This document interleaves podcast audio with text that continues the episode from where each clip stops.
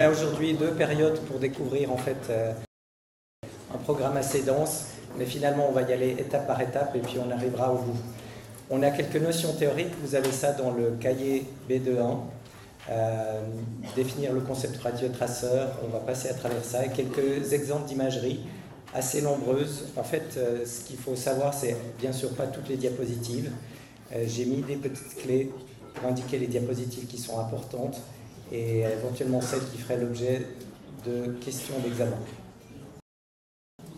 Pourquoi suivre ce cours? Eh bien, la médecine nucléaire est un, un examen quand même relativement fréquent sur le nombre de patients que vous allez avoir dans votre vie professionnelle. Un patient sur trois aura une fois plus qu'un examen de médecine nucléaire dans son existence. Et puis, que vous soyez médecin spécialiste ou médecin généraliste, Euh, bah vous serez impliqué dans la prescription éventuellement de ces examens, en tout cas l'utilisation des résultats.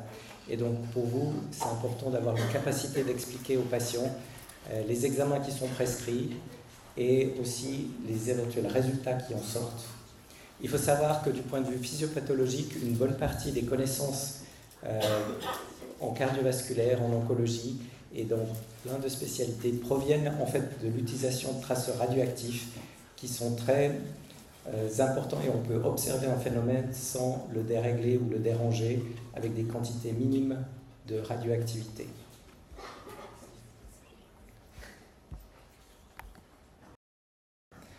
Les moyens, ce livre n'existant pas, vous avez en fait les concepts clés qui sont importants pour vous de connaître. Vous avez un P D F des diapositives.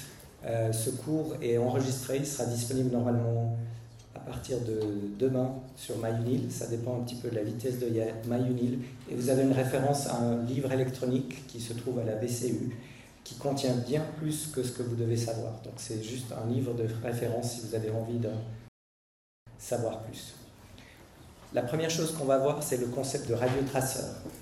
Euh, c'est quelque chose d'assez simple. En médecine nucléaire, on utilise un signal qui est basé sur un marqueur radioactif. On peut observer, nous, que le traceur radioactif. Et ce traceur radioactif, ben, il va nous permettre de cibler des fonctions biologiques, cellulaires ou moléculaires. Euh, ce qui est important de voir, c'est que le marqueur, c'est ce qu'on euh, image, hein, c'est l'imagerie qui nous permet de, de faire cela. Eh bien, il est connecté au vecteur euh, et va sur une cible. C'est un petit peu comme la clé et la serrure. Ce lien qu'il y a entre le marqueur et le vecteur, il faut qu'il soit absolument euh, indestructible, parce que nous, on ne fait que l'imagerie du marqueur. Si tout d'un coup le vecteur se détache, eh bien, on pourrait ne pas faire l'imagerie qu'on est en train de penser, on pourrait ne pas cibler euh, la cible moléculaire ou cellulaire qu'on veut voir. Donc ce marqueur et ce vecteur sont très couplés, et puis la cible permet en fait de voir ce qu'on a envie de voir en fonction des processus qui sont en train d'être étudiés. Cette distribution et cette imagerie tridimensionnelle euh, du radiopharmaceutique peut être vue au cours du temps, ça peut être vu dans le patient, et c'est quelque chose qui euh, ne détruit pas ou ne dérange pas le système qu'on est en train d'observer. On n'a pas des quantités pharmacologiquement actives. On induit, avec un radiotraceur, aucune réponse pharmacologique. On est dans des doses qui sont de l'ordre de la picomole, euh, et c'est quelque chose qui est, disons, qui ne dérange pas le système qu'on observe. Donc, concept clé. Quelque chose euh, qu'on doit avoir aussi, c'est la sensibilité versus résolution, et comment on se compare aussi aux autres imageries que vous avez vues en radiologie. Euh, ça, c'est un exemple de croissance tumorale.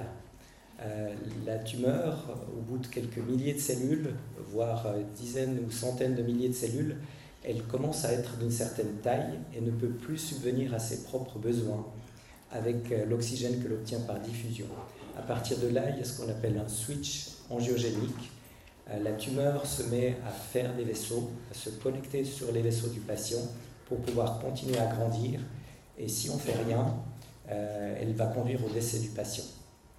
Il y a une limite de détection euh, qui est habituelle, de l'ordre du, du gramme, euh, et c'est quelque chose qu'on utilise en radiologie quand des ganglions ou des tumeurs font plus que un centimètre cube.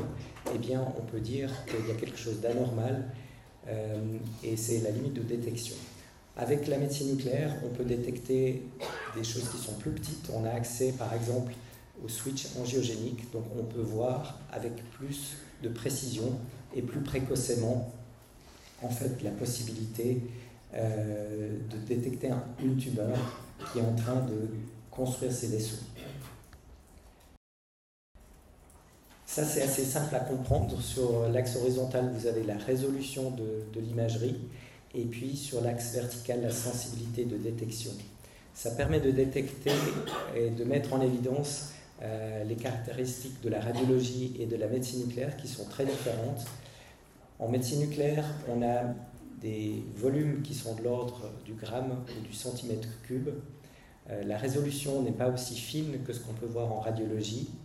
Par contre, la sensibilité de détection, la dose de traceur dans le corps, on est dans de l'ordre de la nanomole, voire picomole, donc dix puissance moins douze euh, mol. C'est effectivement des très petites quantités et on a une sensibilité qui est extrêmement grande pour la médecine nucléaire. Par contre, la résolution de l'imagerie C T et de l'I R M, vous avez quelque chose qui est de l'ordre du milligramme, donc on voit dans des résolutions millimétriques ou inférieures, et ça nous permet en fait d'avoir une bonne caractérisation morphologique des tissus. Donc finalement, aujourd'hui, l'imagerie moléculaire et de médecine nucléaire combine les deux modalités. On a ici, comme vous pouvez voir, la distribution anatomique du C T, et puis on a ici la distribution physiologique d'un radiotraceur, comme par exemple le F D G, et la combinaison de ces deux nous permet de voir en fait où se trouvent les anomalies de médecine nucléaire par rapport à leur localisation anatomique. On peut avoir des anomalies qui peuvent être des cancers, si c'est situé comme activité dans un ganglion. Ça peut être aussi physiologique si c'est situé dans la graisse et c'est de la graisse brune activée. Donc le fait de pouvoir voir cette double modalité nous permet en fait d'être beaucoup plus spécifique et de ne pas prendre la graisse brune pour une tumeur ou un, un ganglion qui serait néoplasique. Ces machines euh, P E T C T ont été introduites euh, en deux mille avec la première euh, installation à Zurich. Euh, depuis lors, il y a une recrudescence. Aujourd'hui, on est presque à six mille dans le monde entier. C'est des examens qui sont en fait avec une grande puissance diagnostique. On va voir ce que ça apporte et pourquoi c'est utilisé de plus en plus. Euh, et pour vous, c'est juste important de savoir que c'est une modalité qui est impliquée dans de plus en plus de parcours cliniques. Aujourd'hui, il n'y a plus un cancer du poumon qui est opéré sans avoir un P E T qui permet de bien détecter en fait l'étendue et de pouvoir voir si on peut opérer le patient ou si on doit faire d'abord une radiochimiothérapie ou éventuellement donner, si c'est très attendu, que de la thérapie euh, ciblée ou de l'immunothérapie. On a aussi la possibilité de faire l'aller-retour entre euh, la paillasse, où on développe des nouveaux traceurs chez les petits animaux, et euh, ce qu'on fait chez l'homme. On a toujours la possibilité de pouvoir développer ces traceurs, de les mettre chez l'homme, et de pouvoir améliorer les choses euh, par rapport à ce qu'on connaît au niveau préclinique. Et là, vous avez par exemple un micro-P E T euh, qui permet de faire la même chose que ce qu'on peut faire ici chez l'homme en médecine nucléaire. Ça, c'est assez simple. Les modalités d'imagerie, je ne devrais même plus euh, pouvoir mettre ça parce que vous êtes tellement euh, habitué à ce qui est dynamique, euh, statique, et cetera que c'est presque une offense. Mais la différence entre une imagerie dynamique qui est un film et l'imagerie statique, ben, illustrée ici, euh, c'est quelque chose qui est très évident pour votre génération. En médecine nucléaire, eh bien, ça se voit de cette façon-là.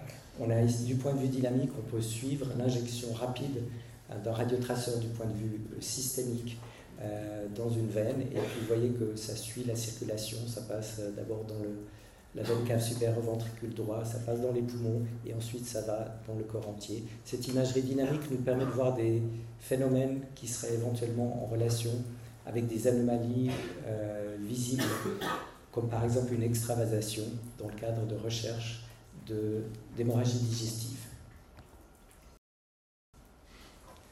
Le mode deux D versus trois D est aussi facile à comprendre.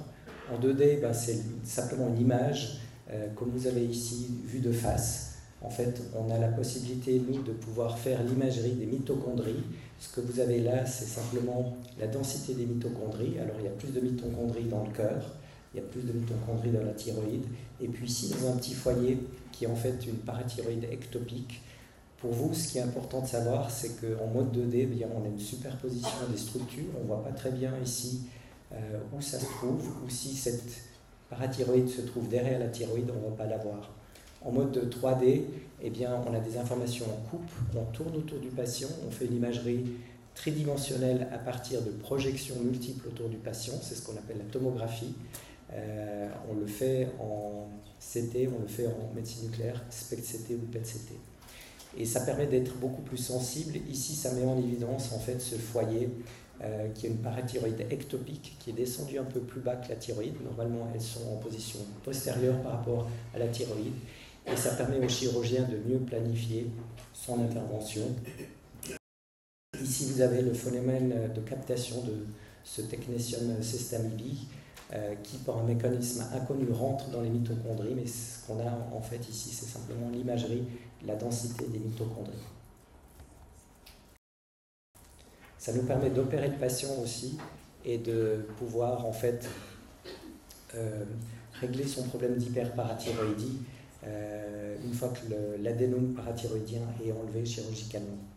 La différence entre le P E T et le SPECT, normalement vous avez vu ça l'année dernière euh, pour ceux qui étaient à Lausanne, et euh, c'est simplement un petit rappel euh, entre l'émission monophotomique, simplement un seul rayon qui est émis, et les seuls rayons qui peuvent détecter, être détectés et toucher notre cristal détecteur sont ceux qui passent perpendiculairement à cette pièce ici qui s'appelle le collimateur, qui est une sorte de lentille pour les rayons gamma.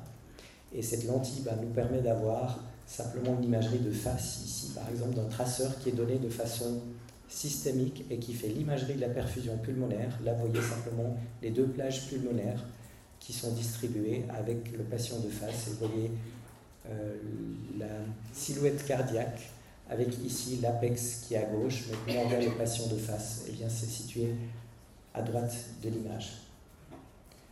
L'émission euh, positron euh, fait appel en fait à des radiotraceurs de plus courte demi-vie qui sont plus difficiles à faire et qui sont créés dans des cyclotrons médicaux et qui sont amenés ici en, en quelques heures depuis Zurich, Berne ou, ou Genève.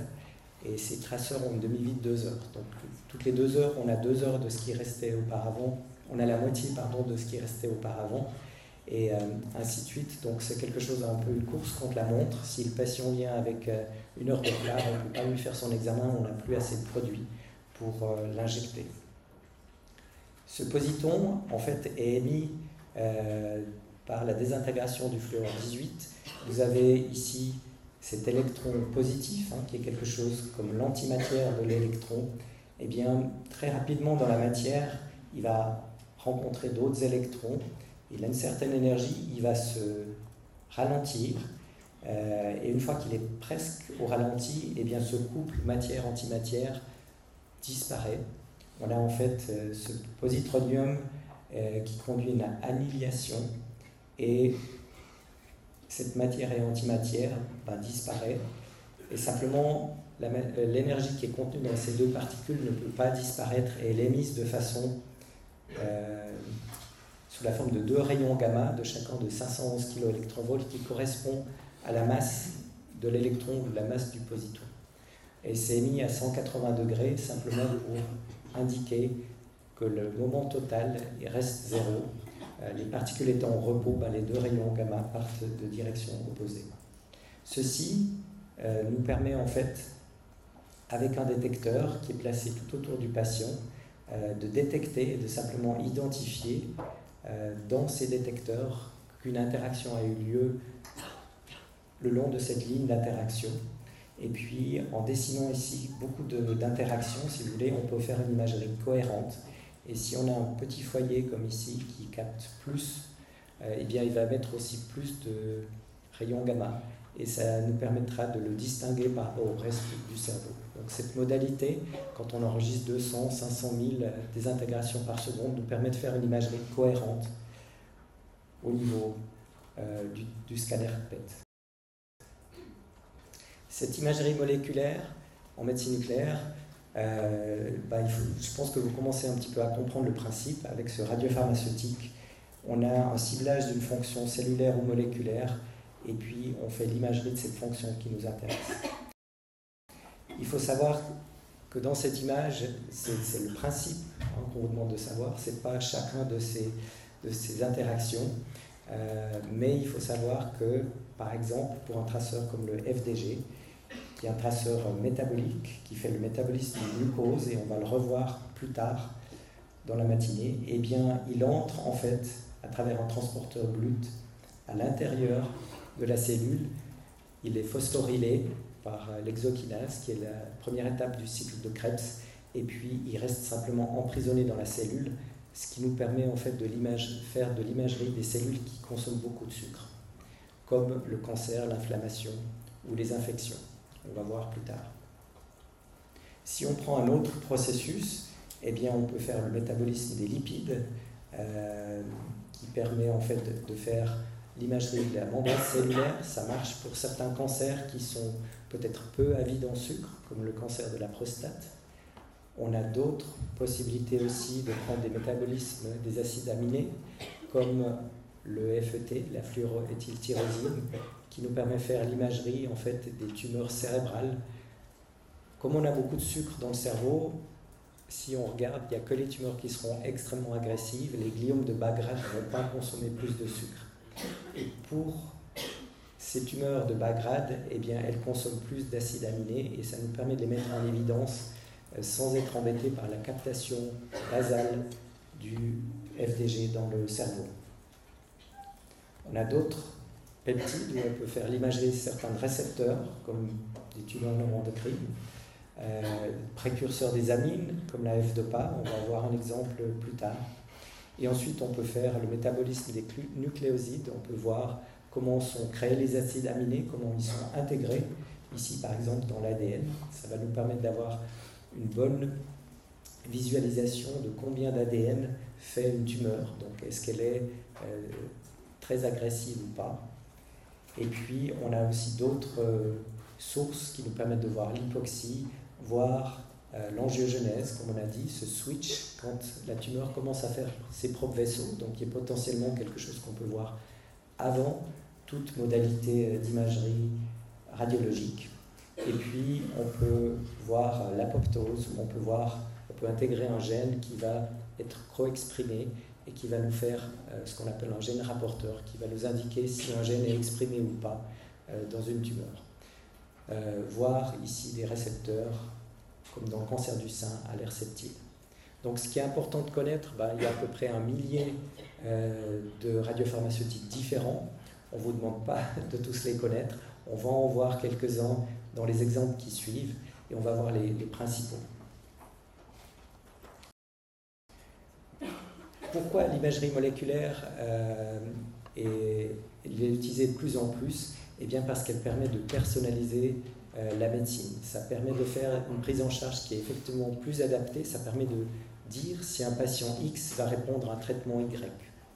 Euh, ça permet en fait d'aider le diagnostic d'une tumeur chez un patient ou d'une pathologie. Ça permet au moment du choix du traitement, est-ce qu'on va traiter avec quelque chose qui est plutôt chirurgical, euh, qui est encore la meilleure façon de guérir le cancer quand on, il est très précoce et on peut enlever toute la tumeur. Quand on commence à avoir des disséminations locorégionales ou à distance, c'est plus difficile et les traitements sont différents. Ça permet aussi d'avoir un pronostic. Ça, on va le voir tout de suite. Euh, en fonction de l'intensité de la captation du sucre, du F D G, eh bien, on sait si c'est des tumeurs qui sont agressives ou pas. Euh, et ça permet d'adapter le traitement en fonction de l'agressivité de la tumeur. Ça permet aussi, pendant un traitement, de pouvoir voir si le patient est en train de répondre ou pas à son traitement, éventuellement de changer de traitement s'il n'y a pas de réponse, pour éviter que le patient n'ait simplement que les effets secondaires d'une thérapie et pas forcément des effets bénéfiques s'il n'est pas en train de répondre. Et une fois que le patient a fait tout son traitement et qu'il est euh, guéri, il y a toujours éventuellement le risque de récidive, et c'est quelque chose qu'on peut détecter ici avec la médecine nucléaire. Donc voyez que ce potentiel de faire les bonnes choses ou le, la bonne thérapie pour un patient donné euh, permet aussi de pouvoir être sûr de contenir les coûts de la santé et pas faire des choses qui sont futiles, qui sont chères et qui n'apportent rien dans le devenir du patient. Ici, c'est juste pour vous montrer l'évaluation de la réponse thérapeutique. Euh, par exemple, c'est le staging euh, en deux mille cinq, euh, où on n'avait pas toutes les armes qu'on a maintenant, comme les thérapies ciblées. Et c'est en fait une jeune patiente qui avait une euh, pneumonie. Euh, et la pneumonie, on voit ici qu'elle est euh, en fait active euh, en regard des poumons. Cette pneumonie était aussi affectée d'une grande masse ici, euh, qui avait une intensité, un S U V, hein, une capacité de concentrer le glucose douze fois supérieure à une simple dilution dans le volume. Et cette patiente a été traitée au niveau du staging initial pour un cancer du poumon. C'était une patiente de vingt-cinq ans. Euh, vingt-cinq ans, c'est jeune pour avoir un cancer du poumon, néanmoins ça existe. Euh, et en fait, cette patiente... Malheureusement, après la radiochimiothérapie, on a vu ici que la tumeur a continué d'augmenter d'intensité, c'est passé à seize. La médecine nucléaire est très quantitative, donc on peut facilement voir si la tumeur est en train de répondre ou pas. Et puis ici, au niveau de la symphyse pubienne, on a eu l'apparition d'un petit foyer euh, qui était un peu suspect. On a donné le bénéfice au doute. Est-ce que la patiente a fait éventuellement un faux mouvement ou s'est éventuellement blessé? Et là, vous pouvez voir, c'est le mois d'octobre. Euh, deux mois après, malheureusement, ce qu'on avait vu était simplement des prémices d'une extension drastique de ce cancer pulmonaire, euh, avec ici quand même une diminution suite à la radiothérapie. Donc la radiothérapie a marché sur la tumeur primaire, mais tout le reste a explosé. Et la patiente a eu de multiples atteintes. Elle est décédée quelques mois après. Euh, et donc on n'avait pas les outils qu'on a aujourd'hui. Peut-être qu'aujourd'hui elle aurait pu être euh, sauvée. Néanmoins, ça vous permet de voir qu'avec la médecine nucléaire, on peut euh, détecter les réponses thérapeutiques ajustées en cours de route. Et puis aussi il y a un message subliminal pour les fumeurs. On peut avoir un, un, un cancer du poumon à vingt-cinq ans. La valeur pronostique de la T E P, c'est ce qu'on discutait tout à l'heure.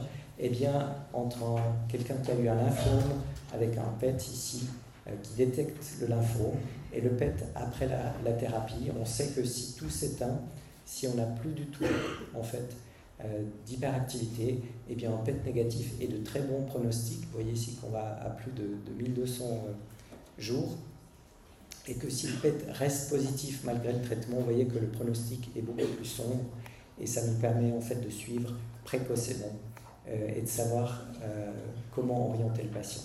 Donc il est possible, avec quelque chose fait peu de temps après, de pouvoir prédire le devenir du patient à beaucoup plus longue échéance.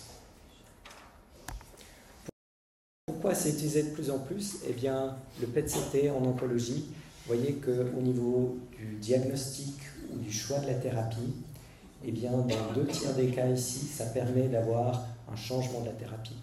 Dans un tiers des cas, ça nous permet de voir ce qu'on voulait faire et vraiment ce qu'il fallait faire.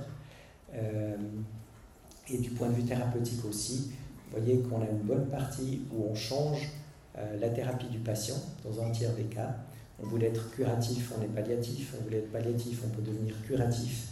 Et ceci, en fait, euh, permet d'être sûr qu'on fasse la bonne thérapie au bon patient. C'est pour ça que d'ici quelques années, quand euh, vous serez médecin, vous aurez de plus en plus de parcours cliniques qui vont intégrer en fait un P E T C T dans la prise en charge des patients. Quand on compare hein, quelque chose qui change dans deux tiers des cas, le, le devenir du patient qui permet de, d'avoir une bonne information par rapport au traitement du patient.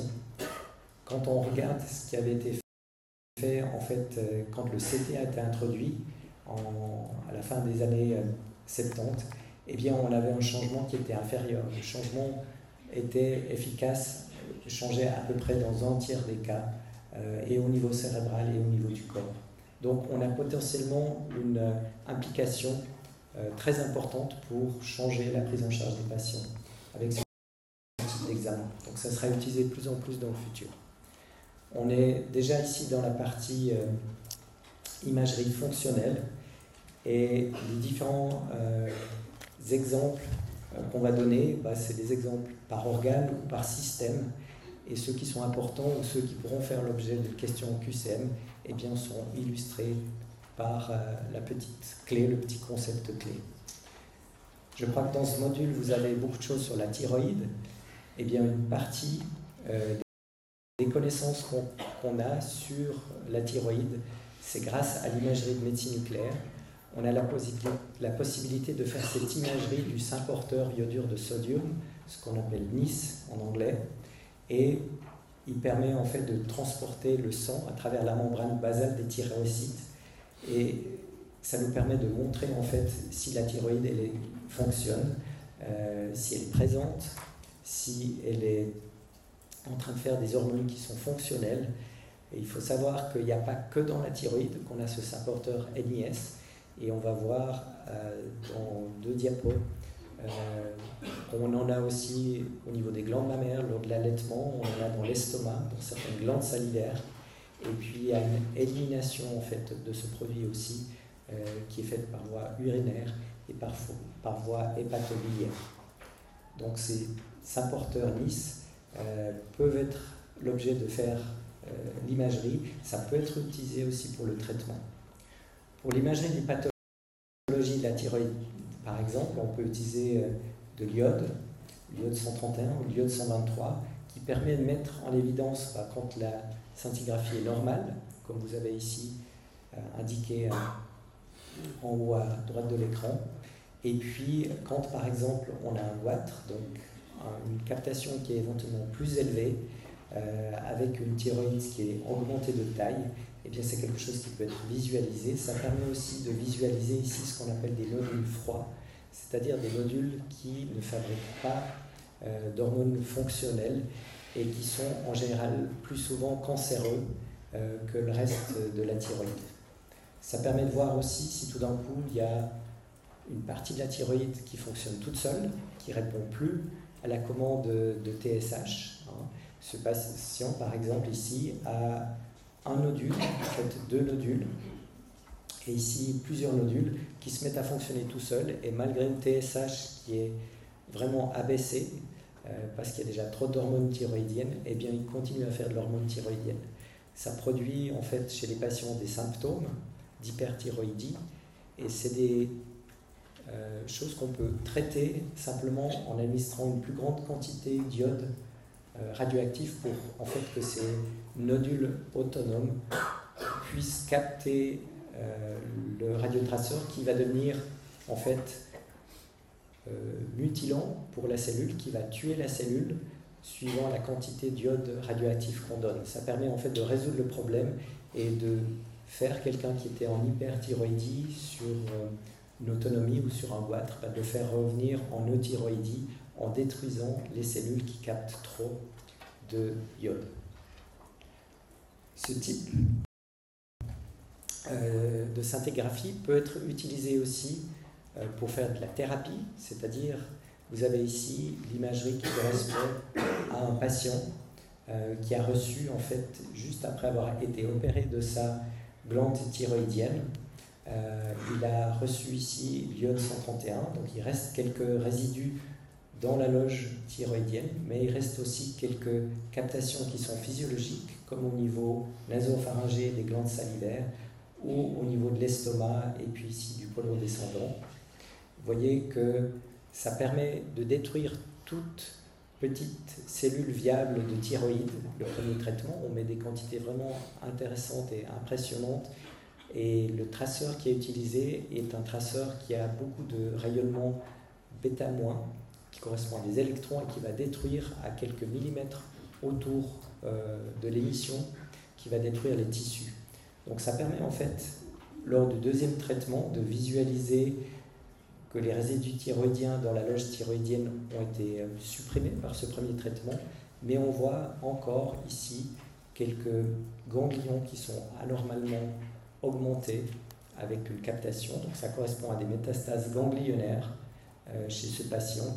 Et on voit encore une captation physiologique ici au niveau euh, abdominal. Et on a avec ça ben, l'imagerie du sein porteur N I S, mais ça nous permet aussi de traiter euh, les métastases ganglionnaires. Un deuxième traitement a été fait, et ceux qui sont tout près ou qui ont une bonne vue, où le, le P D F sous les yeux peut voir qu'il y a encore un tout petit résidu là, qui a été supprimé lors du quatrième traitement. Donc ce patient, et ça fait soixante-dix ans qu'on traite les cancers de la thyroïde de cette façon-là, en donnant une quantité suffisante d'iode radioactif, eh bien ça permet de détruire toutes les cellules thyroïdiennes normales et les cellules thyroïdiennes du cancer. Euh, bien sûr, ces patients sont substitués en hormones thyroïdiennes, mais c'est un exemple de thérapie qui peut être fait avec euh, les patients. On a ici aussi un autre exemple qui correspond à l'utilisation d'un traceur F DOPA, qui est un marqueur de la synthèse dopaminergique présynaptique et qui permet en fait de visualiser si le striatum est fonctionnel ou pas chez un patient. Donc en haut, vous avez une vue d'un patient avec deux coupes, euh, et c'est un patient qu'on regarde euh, depuis les pieds, donc le côté droit du patient ici est à gauche de l'écran, et le côté gauche est à droite. Et néanmoins, euh, chez, ce patient, chez ce sujet qui avait euh, un tremblement, mais d'origine non parkinsonien, eh bien la captation est normale, et ce patient ne va pas bénéficier en fait d'une substitution euh, par de la euh, L DOPA. Par contre, ce patient qui a une maladie de Parkinson à prédominance droite, alors là, c'est pas un problème de, de notation, hein, c'est bien le striatum gauche qui est anormal, parce qu'on a un croisement des fibres, comme vous vous rappelez peut-être, eh bien ça permet de mettre en évidence cette anomalie ici au niveau euh, de cette maladie de Parkinson qui affecte le striatum. Ce qu'on fait comme imagerie, c'est ce qu'on voit ici, hein. On injecte la F DOPA qui en fait, grâce à la dopa décarboxylase, transmet en dopamine, et en fait, on fait l'imagerie euh, des transporteurs présynaptiques qui nous permettent en fait de voir si la F DOPA est bien intégrée ou pas à l'intérieur du striatum. Donc en temps normal, Euh, on a cette décarboxylation qui se fait, cette génération de dopamine, et les patients n'ont pas de maladie de Parkinson. Quand c'est anormal, eh bien, il y en a moins qui est capté, et ça c'est quelque chose qu'on peut mettre en évidence en imagerie. Donc le concept est assez facile à, à savoir, ben, on fait vraiment l'imagerie de cette dopa décarboxylase. On peut utiliser aussi ces traceurs pour faire l'imagerie de la perfusion du myocarde. Euh, ça nous sert à quoi? Ça nous permet de dire en fait si euh, lors euh, d'une scintigraphie myocardique, on a des cellules qui sont viables ou pas euh, au niveau myocardique. On a deux traceurs qu'on peut utiliser. Hein. On a le, le sestamibi, qui est celui des mitochondries, qui rentre en fait dans la cellule et qui s'accumule au niveau des mitochondries. Ça nous permet, comme le cœur est un organe avec beaucoup de mitochondries, de voir si on a des, des parties qui sont infarcies, euh, ou de voir éventuellement, si on injecte ce traceur au moment de l'effort, s'il y a des parties du cœur qui ne reçoivent pas assez de produits en raison de sténose. On a un autre traceur qui est un analogue et qui permet de faire la même chose, hein, l'imagerie de la perfusion myocardique, un analogue du potassium, et puis dans ce cas-là, ben, il est intégré par la pompe Na K A T Pase à l'intérieur de la cellule. Et ça nous permet de faire cette, simplement l'imagerie euh, des pompes Na K A T Pase, elles, si elles sont fonctionnelles ou pas, en sachant qu'un infarctus est du tissu fibrotique, il n'y a pas trop d'activité euh, dans ce tissu, donc il y a peu de captation, euh, il y a peu de pompes Na K A T Pase, comme aussi il y a peu de mitochondries euh, fonctionnelles. Donc on arrive bien à faire la différence, comme vous l'avez ici par exemple, entre un cœur qu'on voit Euh, qui reçoit ici eh bien, assez de sang au niveau du, de la partie antérieure. La partie inférieure ici, elle est infarcie. Toute cette captation ici euh, correspond à du tissu myocardique non viable qui correspond à un infarctus. Euh, il y a aussi une imagerie qui est faite sous stress. Ça nous permet de voir qu'on n'a pas de dyschémie périlésionnelle dans ce cas-là. Donc ça nous permet vraiment de faire l'imagerie, cette perfusion, et de tirer euh, des informations importantes pour le devenir du patient et le prognostic du patient sur la présence ou pas d'infarctus ou d'ischémie des coronaires. Ici, je vous montre simplement euh, quelque chose qui a été fait au niveau euh, d'un patient chez qui on a implémenté en fait un stent et qui a provoqué une petite région, région d'ischémie parce que le stent, si vous voulez, a recouvert un tout petit vaisseau. Ce patient, malheureusement, ben, on ne pouvait pas enlever ce stent et puis on l'a traité suffisamment bien avec des médicaments pour que tous ces facteurs de risque puissent être contrôlés. Et vous voyez qu'ici, en quelques mois après, eh bien, le patient a pu récupérer totalement de son ischémie de stress euh, grâce à des collatérales qui se sont faites et une bonne circulation du sang. Euh, le patient n'ayant plus de symptômes, alors que là, il avait encore des douleurs résiduelles malgré l'implantation du stent. Le fluorodéoxyglucose, c'est notre sucre radioactif. Les tumeurs, les infections euh, ont besoin de beaucoup d'énergie et elles le consomment sous forme de sucre. Donc c'est vraiment un peu notre cheval de bataille. Pour vous, c'est important de savoir parce que c'est vraiment le traceur le plus utilisé en oncologie, euh, en médecine nucléaire aujourd'hui. Euh, pas seulement en oncologie, vous verrez qu'on peut l'utiliser aussi pour l'inflammation, les infections, voire les maladies neurodégénératives.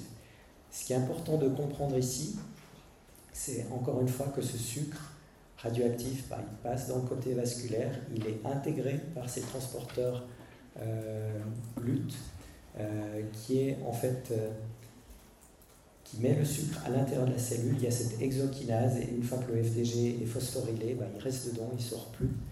Euh, et ce processus est en fait augmenté quand Euh, il s'agit de tumeurs. Euh, pour un grade tumoral donné, ben, plus la tumeur est agressive, plus ce processus va être agressif. Et comme on va le voir encore, ben, ce n'est pas uniquement spécifique au cancer. Ça peut être utilisé par exemple pour détecter une maladie d'Alzheimer. Euh, vous voyez qu'ici, du point de vue métabolique, eh bien, on a certains patterns qui sont spécifiques, comme des diminutions de certaines parties pariétotemporales ou du singulaire postérieur. Ce n'est pas important pour vous de savoir quelle partie pour le moment est, est anormale, mais voyez bien la différence entre un cerveau normal en coupe sagittale et puis ici un cerveau qui a moins de capacité euh, neuronale, qui a moins de neurones dans une région particulière et qui conduit à cette maladie d'Alzheimer. À chaque fois ici, eh bien, on a par exemple un bilan pour un cancer sigmoïde opéré. Ici, vous avez euh, malheureusement une récidive hépatique de ce cancer pulmonaire, euh, pardon, ce cancer sigmoïdien opéré. Ça nous permet de détecter euh, ceci. Et puis ici, vous pouvez voir aussi il y a un petit foyer qui se trouve au niveau de la prostate.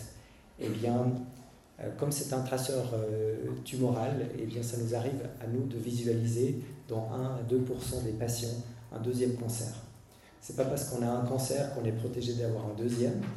Euh, on peut rencontrer des patients, et vous allez en voir, qui ont deux, trois, quatre. Euh, J'ai même vu des patients avec cinq cancers, les uns à la suite des autres. Euh, ils sont euh, très stoïques. Euh, et puis euh, c'est impressionnant de voir ça, mais lorsqu'on suit un cancer, bah, ça nous permet aussi de faire le diagnostic de deuxième cancer, comme ici chez ce patient-là. Ça permet de faire aussi le bilan d'un cancer pulmonaire. Euh, vous allez apprendre plus tard, et c'est pas ce qui est important de savoir maintenant, mais que suivant l'extension, on fait une opération ou on fait préalablement une radiochimiothérapie. Quand on est atteint de petite avec des ganglions homolatéraux, eh bien, la chirurgie est indiquée d'emblée. Quand on a une atteinte qui est plus étendue, eh bien, euh, il faut faire une radiochimiothérapie d'abord pour diminuer euh, la taille tumorale avant une opération. Quand une atteinte qui est trop étendue, il n'y a plus d'opération, mais il y a l'utilisation de thérapie systémique, hormonothérapie et thérapie ciblée. Il faut savoir ici que la tumeur chez ce patient était visualisée là. Et comme le traceur n'est pas absolument spécifique de tumeur, hein, qu'on peut le voir aussi dans l'inflammation ou euh, dans les infections, eh bien c'est quelque chose qu'on va visualiser ici. euh, et on est obligé de faire une médiastinoscopie pour aller chercher les différents ganglions du point de vue histopathologique et être sûr si c'est de la tumeur ou pas. En l'occurrence ici, chez ce patient, il s'est avéré qu'il y avait juste un ganglion qui était positif, tous les autres ganglions étaient négatifs, euh, c'était en fait de la silicose que le, le patient avait, et c'est quelque chose qui a été mis comme ça en évidence par cet examen. Donc on peut être spécifique, mais pas souvent, euh, on ne peut pas remplacer une biopsie, donc on est sensible, comme dans cet examen, mais on est obligé de s'aider avec une confirmation histopathologique pour être absolument spécifique. On a parlé ici euh, d'infection, d'inflammation. Et bien ici, chez euh, ce patient, cette patiente pardon, qui avait été hospitalisée plusieurs euh, semaines, voire euh, plusieurs mois en médecine interne, en raison d'infections à répétition, et bien chez cette patiente, on sait que dans les fièvres d'origine inconnue, on peut réaliser un P E T après quelques semaines d'investigations multiples sans trouver la source et l'origine de cette infection. Et bien ici, euh, il s'est avéré qu'on voit des métastases qui sont des métastases infectieuses, hein, euh, ici, mais on voit aussi un foyer qui est visible ici très facilement sur le P E T, qui est beaucoup plus difficilement visible ici sur le C T injecté, hein, cette patiente avait eu beaucoup de C T injectés, on voit ici en fait une tumeur, et puis en fait cette patiente avait un lymphome abcédé, Euh, qui était infecté euh, avec une communication dans la cavité péritonéale et la propagation d'emboles en fait, qui étaient infectieux et qui ont pu disséminer de façon multisystémique ici au niveau du, des poumons. Donc c'est important pour vous de savoir qu'on peut avoir en fait, de temps en temps des difficultés à savoir est-ce que c'est une tumeur ou une infection, mais qu'on peut commencer avec des indications qui sont purement infectieuses et quand même trouver une tumeur. Je crois qu'on va s'arrêter ici, vu que vous avez demandé de faire la pause. quatre heures quinze. On va continuer avec la visualisation de fonctions. Et donc, dans les fonctions, on fait étudier la circulation, la perfusion, distribution des différentes molécules dans les tissus. Et puis, encore une fois, les exemples donnés avec les petites clés sont utiles pour le Q C M. Ici, on a un effet de, de premier passage, donc c'est ce qu'on a vu tout à l'heure. On a cette albumine humaine qui nous permet de faire une imagerie de la circulation. Euh, et puis ici, dans ce qu'on voit, c'est qu'on voit un, un enchaînement tout à fait logique avec euh, l'arrivée du traceur dans la veine cave supérieure, ventricule droit, les poumons. Ensuite, des poumons, ça revient au niveau du ventricule gauche, ça repart ici euh, dans l'aorte, et on commence à visualiser le reste du corps. Ça, ça nous permet vraiment de voir qu'il n'y a pas de communication, par exemple, interauriculaire, et qu'il n'y a pas de passage direct entre l'oreille droite et l'oreille gauche.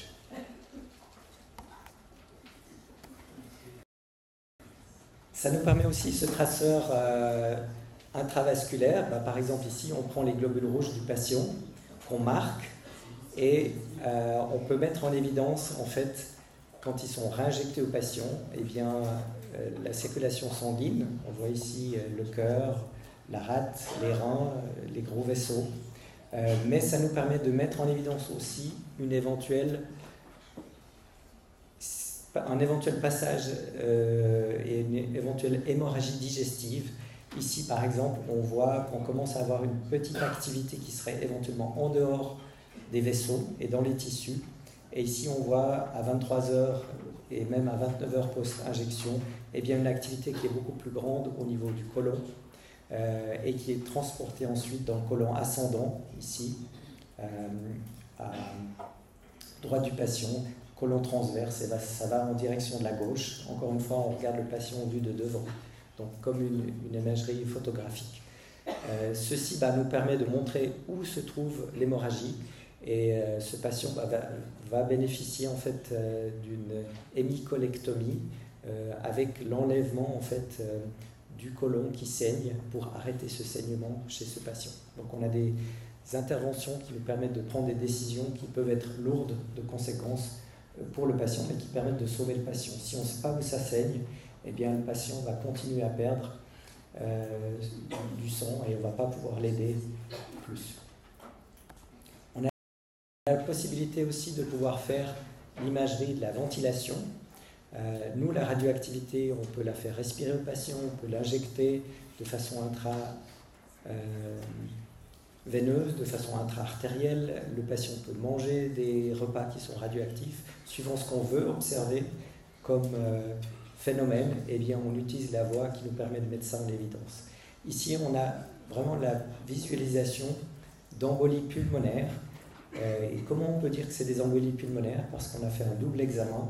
On a mis en fait ici un gaz qui est radiomarqué, on a fait respirer le patient ce gaz et on voit que nous, on a une ventilation tout à fait normale des deux poumons, alors que du point de vue ici perfusion, et on utilise en fait des macro-agrégats d'albumine humaine, euh, c'est des agrégats d'albumine qu'on met ensemble qui font à peu près vingt micromètres de diamètre, et vous savez que ça ne passe pas dans les capillaires. Euh, les globules rouges ont à peu près huit micromètres, peuvent passer à travers les capillaires, mais ceux-ci vont se bloquer dans les capillaires pulmonaires et on va créer en fait des petites embolies pulmonaires, et suivant l'endroit de l'impaction de ces petites embolies pulmonaires, et on n'en crée pas beaucoup, on, on injecte à peu près deux cents à cinq cent mille petites particules, mais vous savez, sur le nombre de capillaires qu'on a au niveau pulmonaire, c'est une fraction.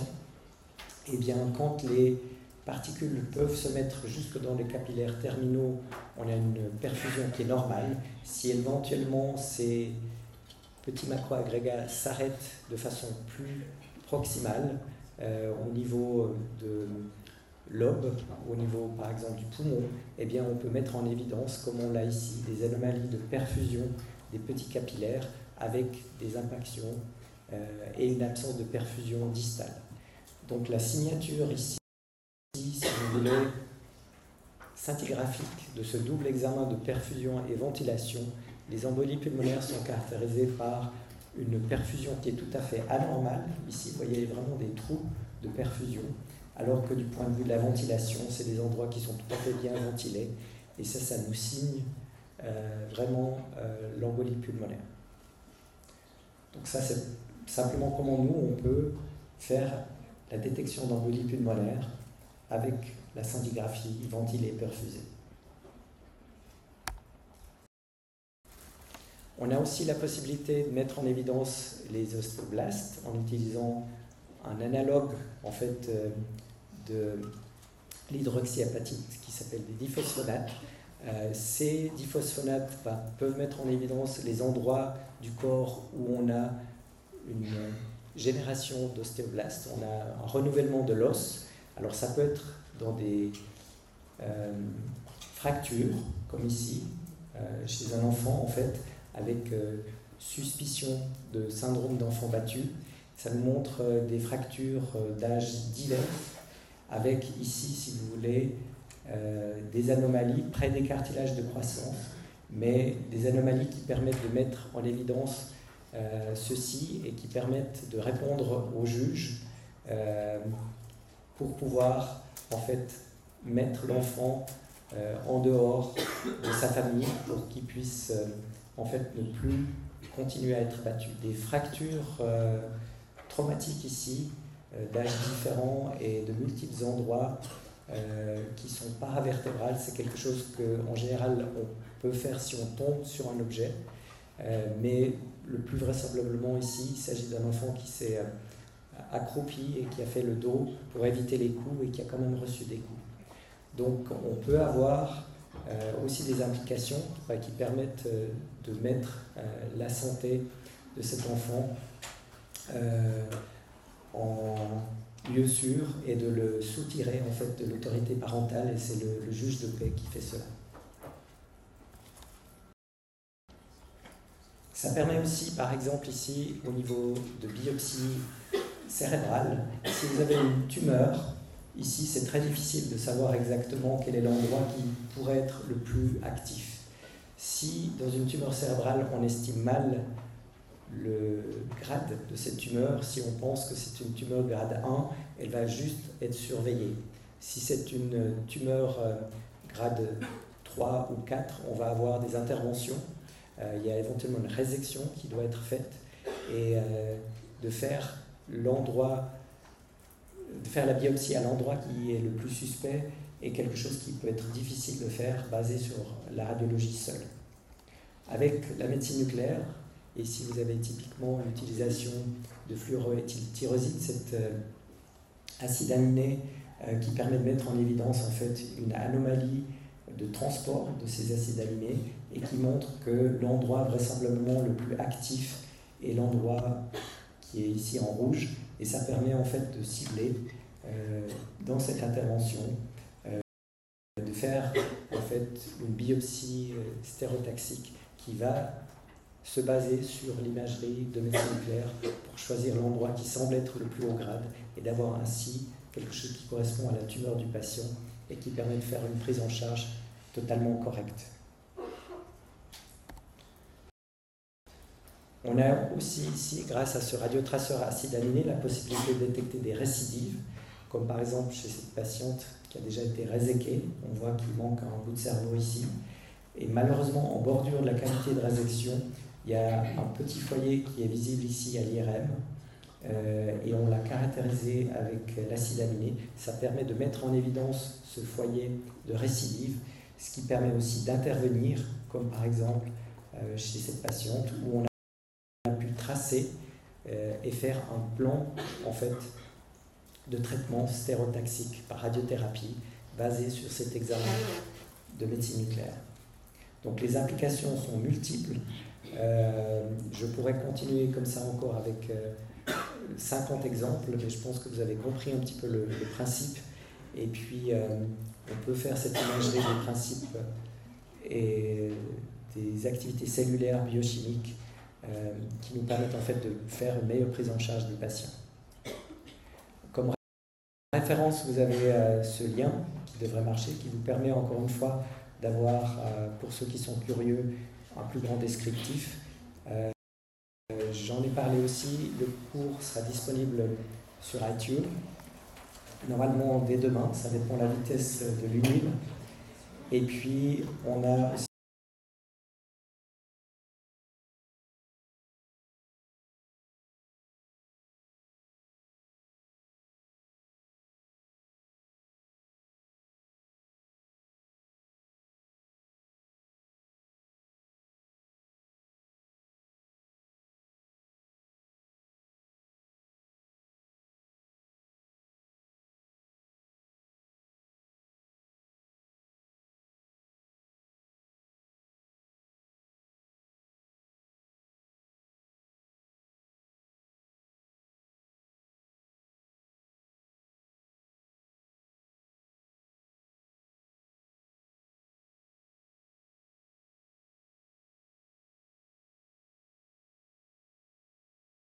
la possibilité de continuer avec quelques questions qui pourraient être des questions euh, qui pourraient être euh, posées à l'examen. C'était peut-être des anciennes questions d'examen. Donc euh, dans les examens, bah, je vais les afficher ici, euh, mais je peux vous demander en fait d'aller plutôt sur euh, la partie euh, WooClap, et puis je vais de mon côté switcher pour aller à la première question et vous demander de voter.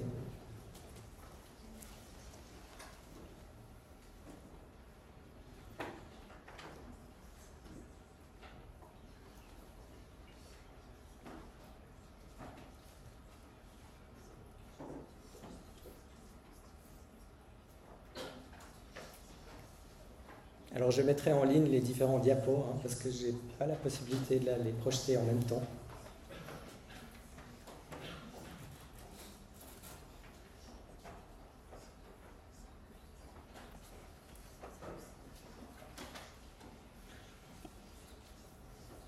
Voilà, on ne va pas attendre trop longtemps. La réponse juste a été trouvée par la majorité des personnes, qui était la D, euh, la plus faible concentration qu'on peut mesurer.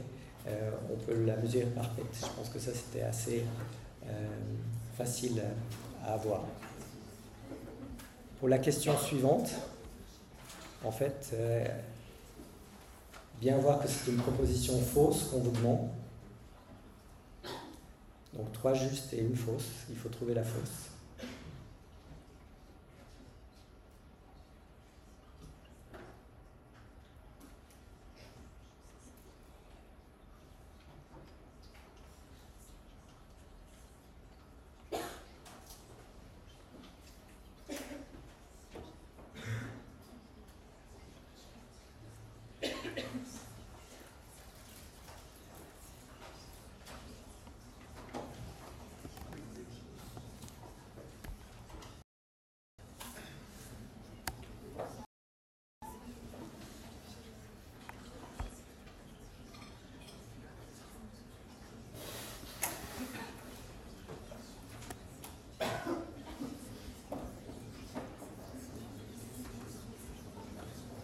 La réponse correcte était que le F D G, donc la réponse fausse, euh, entre dans la cellule par un transport actif. C'est faux, c'est un transport passif.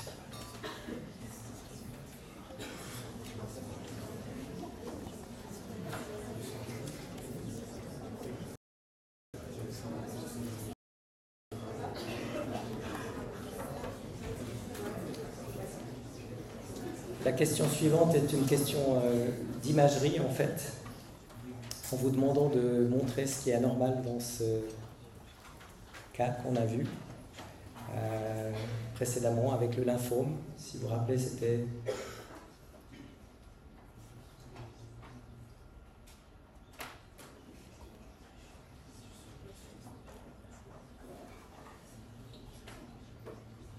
alors on a beaucoup de choses qui indiquent euh, quelque chose au niveau du petit bassin. Au niveau du petit bassin, c'est l'urine, c'est la vessie, hein, si jamais.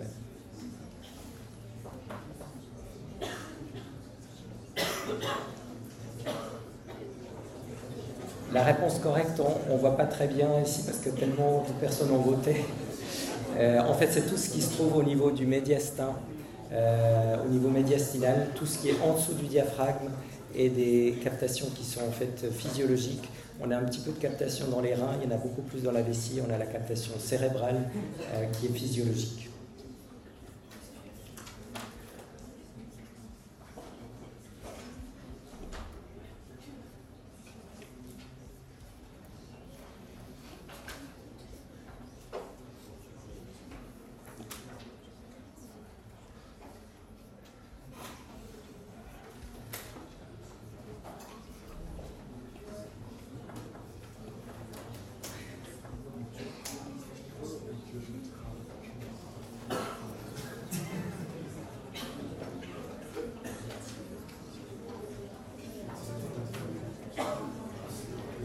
Ici, on est sur les zones de captation anormale à l'iode cent trente et un.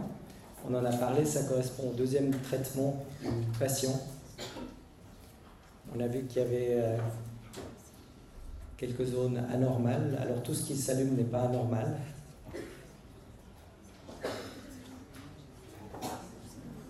Ce qui est effectivement anormal chez ce patient, et c'est pas très visible et j'arrive pas à vous le montrer, euh, c'est dommage. Eh bien, c'est en fait euh, simplement les ganglions qu'on voit au niveau euh, local. Tout le reste, tout ce qui est intra-abdominal, c'est une élimination en fait digestive.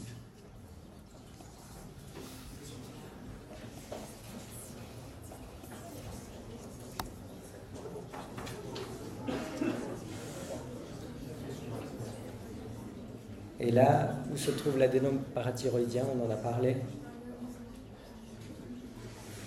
Il y a quand même pas mal de personnes qui indiquent que ça se trouve au niveau de la thyroïde. Non, c'était en dessous, comme on l'a vu.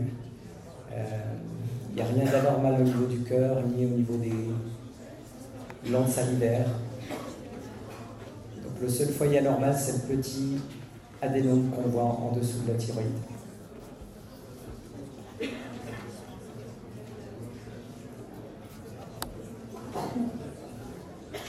J'avais encore juste une ou deux questions sur l'utilité des questions Q C M ou des images. Euh, c'est quelque chose qu'on avait introduit pendant le Covid. Je ne sais pas si c'est encore utile ou pas. En hors Covid.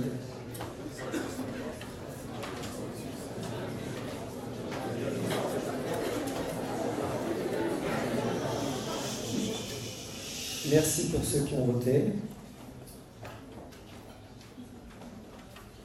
Et puis, il y avait encore une dernière question, c'était euh, comment vous avez trouvé ce cours en un mot?